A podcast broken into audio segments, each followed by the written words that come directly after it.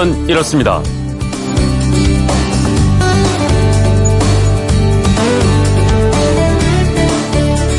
안녕하십니까, 전종환입니다. 나라를 위해서 목숨을 바친 분들의 넋을 위로하고 그 충절을 추모하기 위해서 정한 기념일, 바로 현충일입니다. 현충원이나 호국원을 찾기 위해서 일찍 집을 나서는 분들도 많이 계실 것 같은데, 현충원과 호국원은 어떤 차이가 있는지 혹시 아시나요? 현충원과 호국원은 어떤 차이가 있을까? 그건 이렇습니다. 국립묘지라면 이 서울과 대전의 국립현충원만 떠올리는 분이 많으실 텐데, 국립호국원과 국립민주묘지도 모두 똑같은 국립묘지입니다. 국립민주묘지는 4.19 민주묘지와 5.18 민주묘지, 3.15 민주묘지가 있고요.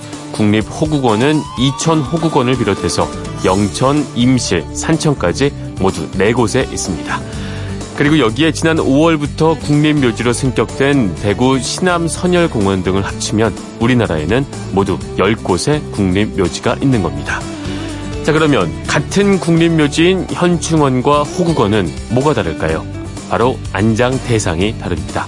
현충원은 대통령부터 국가 고위직이나 국가장으로 장례를 치른 인물, 또 장관급 장교 또는 20년 이상 복무한 군인, 순국선열과 애국지사 등 국가를 위해 희생한 분들이 잠들어 계신 곳이고요. 호국원은 전상, 공상, 전몰 순직 장병을 비롯해서 6.25 참전군인과 경찰, 월남전 참전 유공자, 그리고 국가유공자와 순국선열 등 국가를 위해서 희생한 분들이 돌아가셨을 때 모시고 있습니다. 자, 현재 10곳의 국립묘지에 안장된 분은 모두 428,030분입니다. 대한민국 국민들이라면 모두가 기억해야 할 숫자 428030입니다.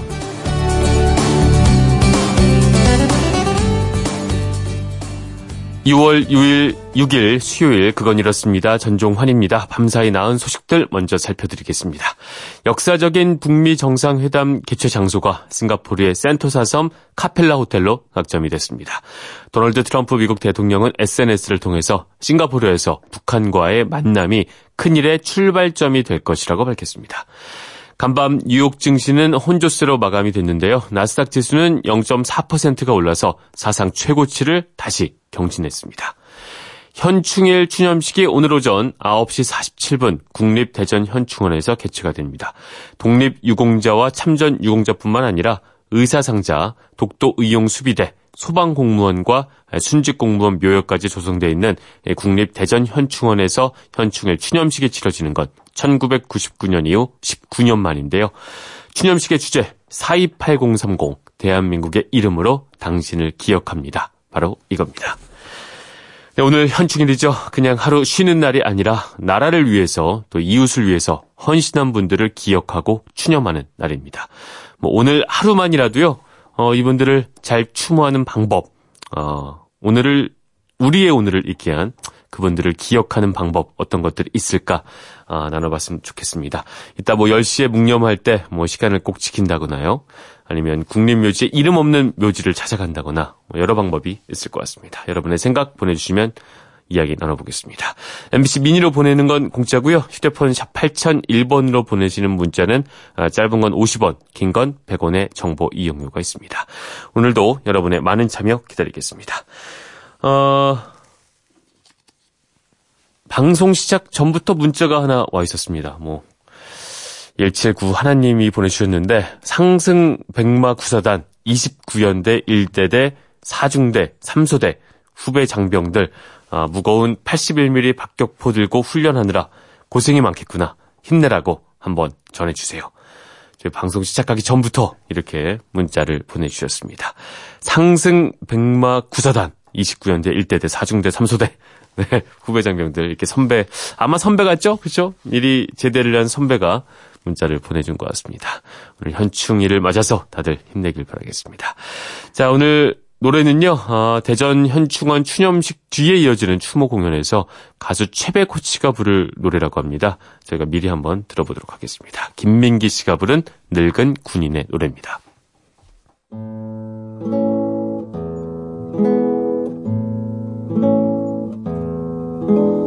나 태어난 이가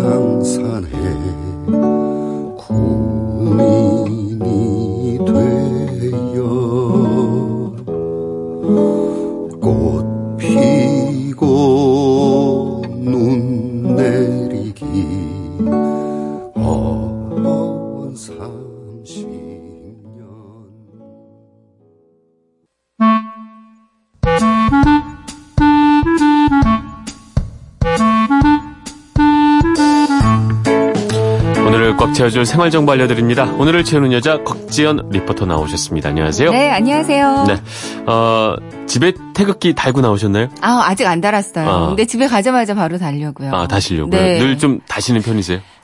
아이들이 좀 크고 나서는 네. 왜 우리 집은 태극기 안 달아? 저거 왜 다는 거야? 이렇게 물어보기 때문에 안 달 수가 없어요. 아무래도 아이들이 오히려 더 신경을 많이 쓰죠. 네, 남들 다 다니까 말이죠. 네. 네. 태극기 얘기 좀 오늘 다는 얘기 좀 해봤으면 좋겠어요. 네. 지금도 나오다 보니까 벌써 태극기 걸려있는 곳들도 꽤 눈에 띄더라고요. 네. 국기 개항하는 날입니다. 일단 국기를 개항해야 하는 날은 네. 5대 국경일이 있어요. 3.1절, 제헌절, 광복절, 개천절, 한글날이 있고요. 그렇죠. 그리고 기념일인 오늘 현충일과 국군의 날, 정부 지정일에는 국기 개항하도록 규정돼 있습니다. 네. 이 밖에도 뭐 국장이나 국민장 기간이나 지자체가 정한 날에도 국기 개항이 가능한데요. 네. 근데 현충일은 그 태극기의 방식, 개항 방식이 다른 날과는 좀 다른 거 알고 계시죠? 그렇죠. 현충일 그리고 국가장 기간에는 조의 표하기 위해서 조기를 개항하는 거잖아요. 맞습니다. 네. 보통 국기를 개항한다면 기봉과 태극기 깃면이 떨어지지 않게 네. 그 사이 공간이 없게 맨 위쪽에 다는데요. 그렇죠. 근데 이제 현충일과 국장 기간, 국민장에는 조기를 답니다. 네. 이제 조기는 깃면의 세로 길이만큼 내려 달아야 되고요. 이제 태극기와 함께 다른 기도 달아야 한다면 다른 기도 조기 방식으로 개항하면 되겠어요. 그렇죠. 차량이나 보행자의 통행에 지장을 주거나 깃대가 좀 짧아서 조기로 개항할 수 없는 경우도 있는데요. 그럴 때도 최대한 조기임을 좀 알아볼 수 있게 최대한 내려 달면 되겠어요. 네, 깃면의 세로 길이만큼 내려서 달자. 네. 뭐 이걸 기억하면 될 것 같아요. 그리고 가로등에 다는 가로기와 차량기는요. 네. 그 국경일 같은 경사스러운 날의 축제 분위기를 조성하기 위해 다는 거라서요. 네. 현충일에는 개항하지 않습니다. 그렇군요. 단 국립현충원 등 추모 행사장 주변 도로나 추모 행사용 차량에는 조기 형태로 달 수 있고요. 조기를 다는 시간대에는 좀 따로 있는 건가요? 네. 행정안전부 의정 담당관한테 한번 문의를 해봤어요. 네. 요즘에는 매일 24시간 달 수 있지만 보통 3월부터 10월까지는 오전 7시부터 오후 6시까지 다는 걸 권장한다고 하고요. 권장. 네. 네. 11월부터 2월까지 이렇게 동절기에는 오전 7시부터 1시간 짧아집니다. 오후 네. 5시까지 개항하는 게 좋대요. 다만 현충일에는 추모의 의미가 좀 있기 때문에 네. 오늘 하루만큼은 24시까지는 다는 걸 권장한다고 합니다. 네. 또 다는 위치는 밖에서 바라봤을 때 중앙이나 왼쪽에 달면 되고요. 중앙이나 왼쪽. 네. 아파트 같은 공동주택은 앞쪽 베란다의 왼쪽에 개항하고요. 네. 단독주택의 경우에도 밖에서 봤을 때 네. 대문 중앙이나 왼쪽에 개항하면 되겠어요. 그렇죠. 차량의 경우에도 정면에서 봤을 때 왼쪽에 꽂으면 되고요. 왼쪽을 기억하면 되겠네요. 맞습니다. 네. 악천후에도 태극기 달지 않는다고 들었어요. 네, 맞아요. 그러니까 심한 비바람 같은 악천후로 인해서 국가의 존엄성이 훼손될 우려가 있다. 그래서 이럴 때는 달지 않는 걸 원칙으로 하고요. 네. 근데 날씨가 쨍하니 밝았는데 갑자기 소나기 내리는 경우들이 있잖아요. 그때는 잠시 내렸다가 날씨 갠 후에 다시 달면 되겠어요. 네, 태극기는 또 잘 보관하는 방법도 무척 중요하다고 네, 하죠. 이게 또 원칙이 다 있더라고요. 교과서에서도 옛날에 있었던 것 같아요. 네. 태극기 보관하는 방법. 기억이 나시는군요. 국기함 같은 것도 네네. 있었던 것 같아요. 그렇죠? 그러니까 태극기를 개항할 때는요. 일단 네. 위에서부터 매달고요. 내릴 때는 아래서부터 풀어줘야 하는 거 이것도 원칙이라고 하고요. 네. 이제 국기가 항상 땅에 닿지 않게 양손으로 잡고 보관함 크기에 맞게 잘 접어서 보관하면 됩니다. 그렇죠. 근데 국기함이 원통일 경우가 있잖아요. 네. 이제 국기 크기에 깨끗한 종이를 국기 위에 올려놓고 둥글게 말아서 적당한 크기로 만들고요. 원통함 안에 넣는 게 좋다고 그래요. 네, 태극기도 자주 달다 보면 좀 지저분해지는 경우도 있는데 예전에는 세탁하면 안 된다 이렇게 들었었는데 지금도 마찬가지인가요? 그러니까 과거 군사 정권 시절에는 국기 관리가 아주 엄격했대요. 그렇죠. 그래서 이제 국기가 더러워지면 관리 방법이 세탁은 안 되고 태워버리는 게 옳은 방법이었는데요. 네. 그래서 아직까지도 이렇게 알고 계신 분들이 좀 많으시대요. 근데 요즘에는 태극기가 훼손되지 않는 범위에서 태극기에 올이 풀리지 않을 정도에서 이제 세탁이 가능한 걸로 바뀌었고요. 그렇군요. 다림질도 가능합니다. 네. 뭐 찢어지거나 구멍이 났다 이럴 때 버릴 때도 좀 주의가 필요하다고요? 이제 소각은 좀 자제하는 게 좋고요. 네. 가위로 막 자르거나 쓰레기통에 그냥 버리는 것도 안 된다고 그래요. 이제 가까운 주민센터나 시청 민원실 보면 국기 수거함이 다 있거든요. 네. 여기에 넣어주시는 게 가장 좋겠습니다. 네. 태극기 구입하고 싶으신 분들은 시군구청 읍면동 주민센터 민원실에서 구입이 가능하고요. 그렇군요. 인터넷 우체국과 인터넷 판매업체 통해서 사셔도 될 것 같아요. 네, 현충일인 오늘 조기 개항에 동참해보는 거 좋을 것 같습니다. 그리고 네. 다는 거는 일단 왼쪽 방향, 그렇죠? 그걸 기억해도 좋을 것 같습니다. 네, 맞습니다. 네, 오늘 알차게 채울 꽉 찬 정보였습니다. 지금까지 오늘을 채우는 여자 곽지연 리포터였습니다. 고맙습니다. 네, 고맙습니다.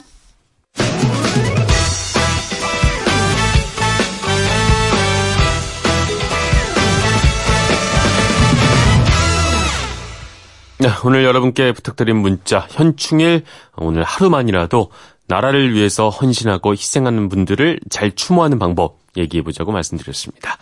5333님 5시 전에 일어나서 제일 먼저 조기를 달았습니다. 나라를 위해서 소중한 목숨을 바치신 모든 분들한테 보답할 수 있는 유일한 방법인 것 같습니다.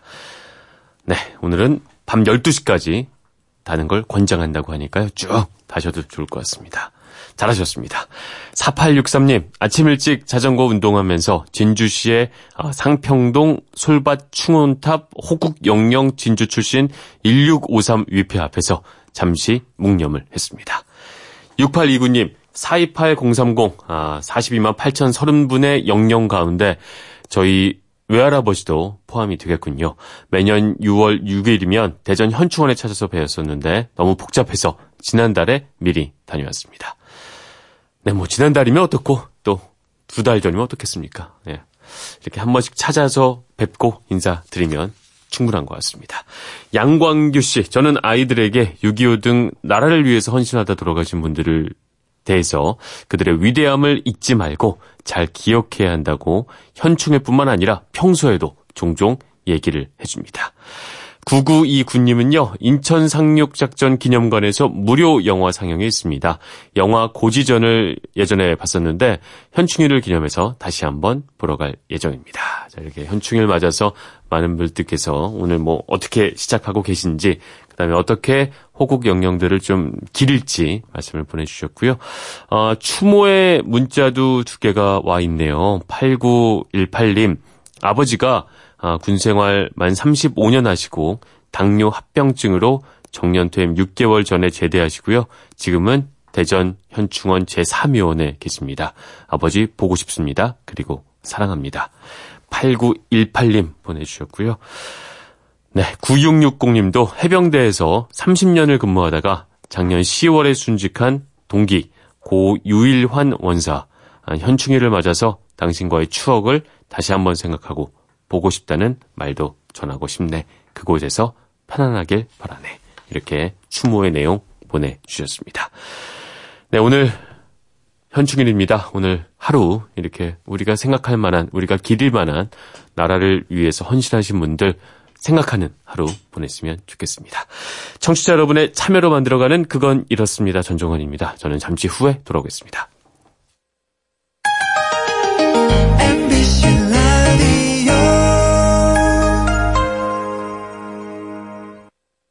왜라는 말을 다른 나라 사람들은 어떻게 소리낼까요? Why? Q? None. 세상의 모든 왜라는 궁금증에 대한 대답을 들려드립니다. 궁금증에 대한 가장 친절한 설명서. 그건 이렇습니다.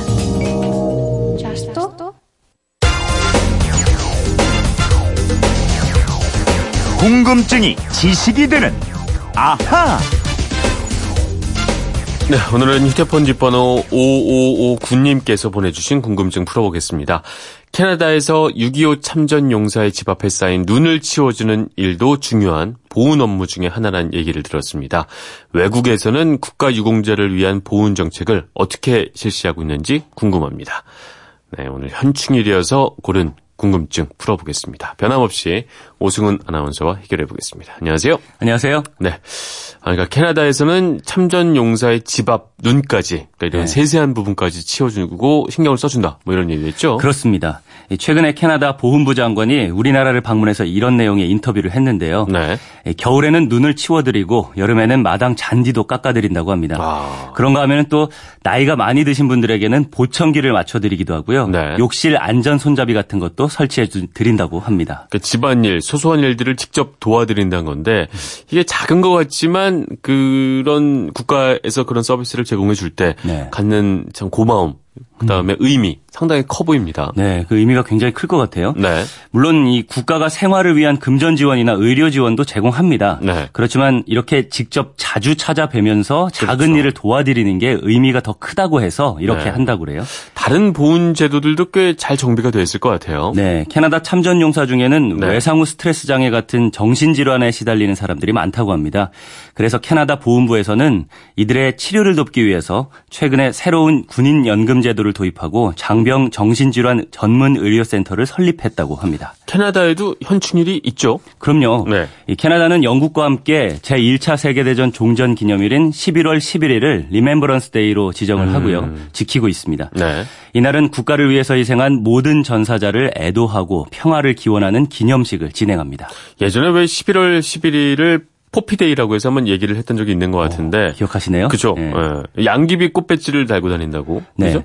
11월 11일 당일뿐만 아니라 네. 11월이 시작되면 이 영국 여왕부터 캐나다 일반 시민까지 많은 사람들이 붉은 양귀비 꽃, 이 포피 배지를 사서 달고 다닙니다. 네. 국가의 평화와 자유를 위해서 고귀한 목숨을 바친 사람들을 기억하기 위해서 전사자를 위한 기념사업으로 종이 양귀비꽃을 만들어서 판매를 하는데요. 네. 국민들은 이 양귀비꽃 배지를 사는 것이 전사자를 위한 기부라고 생각하고 자랑스럽게 여긴다고 합니다. 그러니까 우리는 현충일에 조기 달고 묵념하는 것들을 주로 하는데 네. 이렇게 배지를 달면서 순국선을 기념하는 것도 좀 의미가 있을 것 같아요. 그렇죠. 좋아 보이죠. 네. 네. 잘 아시겠지만 이 현충일 같은 기념일을 두고 희생한 분들을 기리는 것, 이거 국가를 바로 세우는 일 아니겠습니까? 그렇죠. 그래서 세계 각 나라마다 현충일을 정하고 유공자들을 기리는데요. 네. 미국은 현충일이 지난주였습니다. 네. 5월 마지막 주 월요일을 메모리얼 데이라는 이름으로 지키는데요. 원래 미국 남북전쟁 당시에 사망한 군인들을 기리기 위해서 제정이 된 건데 네. 1차 세계대전 이후로는 전쟁 등의 군사작전에서 사망한 모든 사람들을 기리는 것으로 바뀌었습니다. 현충일에는 주로 어떤 일들을 하나요? 네, 우리처럼 휴일로 쉬면서 유공자들을 기리는데요. 네. 특히 이 메모리얼 데이의 발생지인 워털루와 수도인 워싱턴 시내 그리고 버지니아주 알링턴 국립묘지에서 기념 행사를 갖고요. 네. 퍼레이드와 함께 국립묘지에서는 무명 용사들의 무덤에 화환을 바치는 추념 행사가 이어집니다. 그러니까 미국에도 당연히 우리 보훈처 같은 조직도 잘 정비가 되어 있을 것 같아요. 네. 제대 군인부가 있고요. 네. 세계에서 가장 포괄적이고 다양한 보훈 제도를 가지고 있는 것으로 평가받고 있습니다. 네. 이 제대 군인부는 미국 연방정부 예산의 약 3%에 달하는 예산을 쓰고 있고요. 주정부와 카운티에도 제대군인 지원국 또는 위원회 등의 별도 조직을 운영하고 있습니다. 어떤 정책들을 펼치고 있나요? 기능은 우리 보훈처랑 비슷합니다. 네. 건강관리 개념에 체계적인 의료보호를 비롯해서요. 그렇죠. 상위 보상금 등의 보상금과 연금의 지급, 그리고 제대군인과 중상위자 자녀의 그리고 유자녀 교육 지원, 네. 또 직업재활, 그렇죠. 또 직업훈련, 직업 취업지원, 네. 주택 및 사업대부 지원 뭐 이런 것들 말고도 많이 있는데요. 네. 미국은 특히 제대군인부와 국방부, 노동부 등의 연방부처가 서로 긴밀하게 업무 협조를 하면서 보훈정책을 발전시키고 있다고 합니다. 그렇죠. 미국은 아무래도 자국민 보호를 위해서라면 전쟁까지도 불사하는 나라니까 네. 그렇다면 이런 분들을 잘 도와드리기 위해서 병원도 적지가 않을 것 같아요. 네, 많다고 해요. 네. 전쟁 부상자들을 위해서 종합병원이 170곳이 넘고요. 외래진료소가 약 300곳, 네. 요양원도 100여 곳이 운영되고 있다고 합니다. 역시 좀 미국 이미지답게 뭔가 이런 희생을 한 사람들을 잘 기리는 그런 문화가 잘 정착이 되어 있는 그렇죠. 것 같습니다. 자, 이번엔 프랑스로 한번 가볼까요? 네, 프랑스는 개선문 아래에 전쟁으로 희생된 이들을 기리는 불을 24시간 밝히고 있고요. 네. 국가 보호는 기억의 장치라는 말을 새겨놓고 있습니다. 이거 말이 좀 멋있는데 어떤 뜻이죠? 국가 보호는 기억의 장치. 기념이 될 만한 장소에 각종 기념물을 제작해서 네. 참전용사의 이름을 기록하는 겁니다. 네. 거리나 공원, 광장처럼 특히 시민들이 많이 모이는 곳의 이름도 네. 나라를 빛낸 호국용사의 이름을 따서 붙이고 있습니다. 그러니까 이거를 일상 속에 좀 사람들 기리는 것들을 말이죠. 일상 속에 네. 녹아내는 그런 일을 하는 거군요. 그렇습니다. 또 나라마다 독특한 제도를 갖추고 있는데 네. 다른 나라 말씀드리고 싶은 게 오스트레일리아와 뉴질랜드입니다. 네. 이 나라에서는 우리의 현충일인 안작데이라는 날에 희생자들을 추모하기 위해서 각 도시에서 기념 행사를 갖는데요. 네. 새벽에 열리는 추모식에서는 나팔 연주, 라스트 포스트로 추모의 시간을 갖고 네. 참전 군인들에게 경의를 표하고 있고요. 네. 추모식이 끝나면은 참전 군인들이 가족, 후손들과 함께 시내를 행진한다고 합니다. 외국에서는 행진하는 거 많이 본 것 같아요. 네. 기념일에. 네, 할아버지와 손자가 옛날에 받은 훈장이나 계급장을 달고 행진하면서 자부심과 명예를 높이고요. 네. 시민들은 이런 모습을 보면서 애국심을 다지게 되는 겁니다. 자, 그러면 여기서 오늘의 앗 이런 것까지는요. 이달 6월부터 우리나라에서는 대통령 명의의 근조기가 증정되는 거 알고 계세요? 이걸 처음 들어보는데 대통령 명의 근조기는 어떤 거죠? 네, 왜 장례식장에 가면 근조라고 쓰인 넓은 깃발 있잖아요. 그렇죠. 우리나라 대통령이 대통령 명의로 보낸 근조기가 대통령 명의 근조기인데요. 네. 국가보훈처가 지난 6월 1일부터 나라를 위해서 희생하고 공헌하신 분들에게 마지막까지 최고의 예우를 다하기 위해서 국가유공자가 사망한 경우에 대통령 명의의 근조기를 증정하기 시작했습니다. 그러니까 이게 국가를 위해서 헌신을 했으니까 마지막 순간까지 최고의 예우를 다하겠다. 뭐 이런 의미겠죠. 맞습니다. 6월 이전에는 국가보훈처장 명의의 근조기를 증정을 했습니다. 네. 그런데 이제는 대통령 명의로 격상한 거죠. 이 근조기를 받는 대상은 국가유공자 본인만 해당된다고 합니다. 그럼 돌아가셨을 때 신청을 해야 되는 건가요? 네. 국가유공자가 사망하셨을 때 네. 유족이나 장례 주관자가 가까운 보훈관서로 사망 신고를 하시면 됩니다. 네. 신고를 하면 장례하던 곳에 따라서 보훈병원, 위탁병원 또 무공수훈자회 장례단 등을 통해서 근조기를 증정하게 됩니다. 알겠습니다. 이번은 6월 1일부터 새롭게 시작한 제도라고 하니까 네. 잘 알고 필요할 때 활용하면 될 것 같습니다. 네. 5559님 덕분에 저희도 궁금증을 풀어봤습니다. 준비한 선물 보내드리겠고요. 이렇게 평소 궁금한 게 있는 분들 어떻게 하면 될까요? 근데 제가 또 오늘 네. 실수를 한 게 있어서 또 정정해드려야 될 것 같아요. 네. 프랑스 개선문 아래에 제가 국가보훈은 기억의 장치라고 말씀드렸는데 네. 기억의 정치입니다. 아, 기억의 정치다. 네. 정치적으로 이렇게 기린다는 의미를 나타낸 것 같아요. 네. 네, 안내해드릴게요. 네. 그건 이렇습니다. 인터넷 게시판이나 MBC 미니 아니면 휴대전화 문자 샵 8001로 궁금증 보내주시면 됩니다. 네. 문자 보내실 때는 미니는 공짜지만 휴대전화는 짧은 건 50원, 긴 거는 100원의 이용료가 있다는 거 알고 계세요? 알겠습니다. 궁금증이 제시가 되는 아하 오승훈 아나운서였습니다. 고맙습니다. 감사합니다.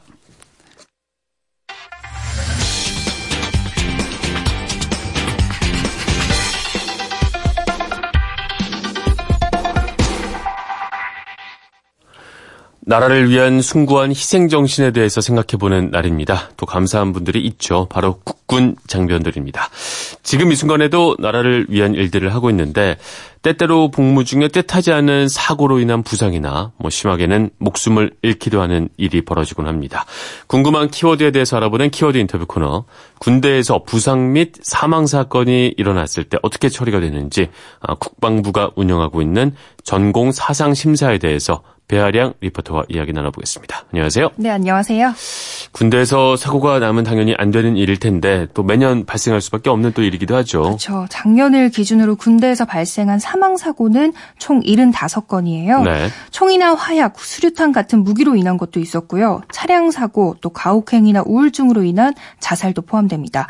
그리고 육군 인원이 해군이나 공군보다 8배 정도가 그렇죠. 많아서요. 사상사고도 육군에서 그만큼 많이 있었습니다. 네, 이런 사고가 났을 때 어떤 과정으로 처리가 되는 건가요? 먼저 사상자가 소속된 부대 헌병대 조사단에서 나와서 수사를 하게 되는데요. 네. 이 초동수사 이후에는 군 검찰로 넘어가게 되고 수사가 모두 종결되면 자동으로 보통 전공 사상 심사 과정이 진행됩니다. 네. 이건 직업군인이나 사관생도 또 병역법에 의해 소집된 병사 상관없이 똑같이 해당되는 거고요. 이게 말이 쉽지가 않은데 보통 전공 사상 심사라는 게 어떤 거죠? 이름이 좀 어렵죠. 네. 전공, 싸움 전자에 공공자예요.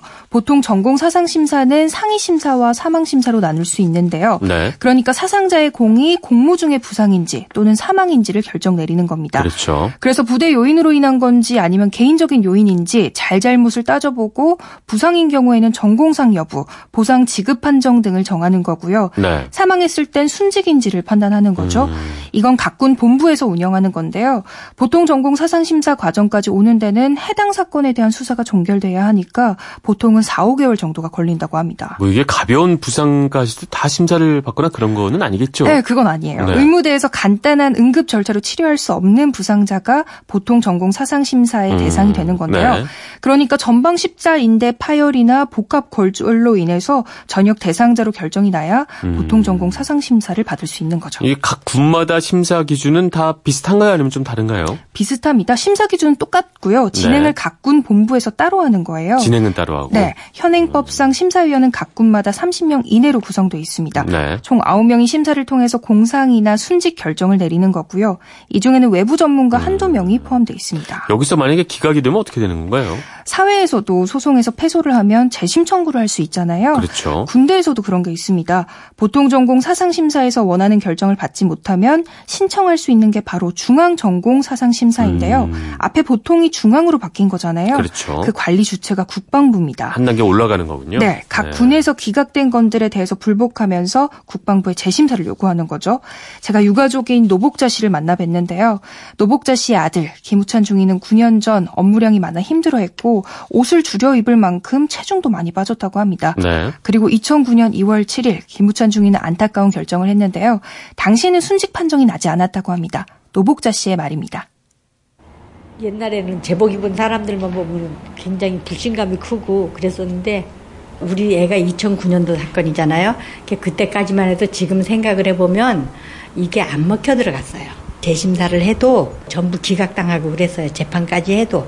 이제 작년 10월 달에 국방부에 가서 신청을 했어요. 재심사를. 이제 그다음에 그 심사로 들어가는데 그냥 우리 아들도 순직 심사 과정을 잘 통과를 해서 좋은 결과가 나와서 대전 현충원으로 가는 게 그게 바람이죠. 네, 2009년도 사건이었으니까 이제 9년 만에 다시 어머니께서 조사를 신청을 하셨다 이렇게 볼 수 있는 거죠? 네. 최근에는 사상자의 약 70% 정도가 보통 전공 사상 심사 과정에서 순직으로 받아들여진다고 해요. 네. 그런데 불과 3, 4년 전만 해도 원하는 판정을 받기 어려웠다고 하는데요. 이렇게 기각되는 건이 줄어든 건 시행령이 바뀌면서 문이 넓어졌기 때문입니다. 예전에는 구타나 가혹행위, 딱 이렇게 인과관계가 뚜렷해야 순직으로 인정됐던 건데 지금은 사회에서 자기한테 우울증이 있다는 걸 모른 채 군대에 가서 자살을 해도 순직 처리가 되는 겁니다. 중앙전공사상심사 신청은 어떻게 하는 건가요? 신청은 직접 방문이나 온라인으로 하면 되는데요. 네. 대부분은 직접 국방부로 방문하신다고 합니다. 아무래도 갑자기 일어난 상황에 힘든 마음 추스르는 게 가장 어렵잖아요. 그렇죠. 그래서 군사상 유가족 협의회가 설립됐습니다. 군 복무 중에 목숨을 잃거나 상의를 입은 장병들과 그 유가족들을 위한 모임인데요. 이곳에서는 서로의 슬픔을 달래주면서도 법률 제정에 대한 요구나 국방부 및 보훈처 장관과의 면담을 통해서 유가족들의 입장도 전달하고 있습니다. 유가족협의회 회장 김순복 씨를 만나봤습니다. 일이 생기면 안 되겠지만 지금도 여전히 일어나고 있잖아요. 사건 사고가 우리 유가족들이 어디에 나가서 얘기 못하고 굉장히 이게 힘들어요. 심적으로 모여서 얘기들 하고 여기 와서 울고 서로 위로하고 치유하는 그런 목적. 아무것도 모르는 분들한테 우리가 이제 앞장서서 이렇게 유공자까지 가는 길까지 우리가 안내해주고 서로 공유해주고 국방부하고 연계를 시켜주고 그런 역할이죠.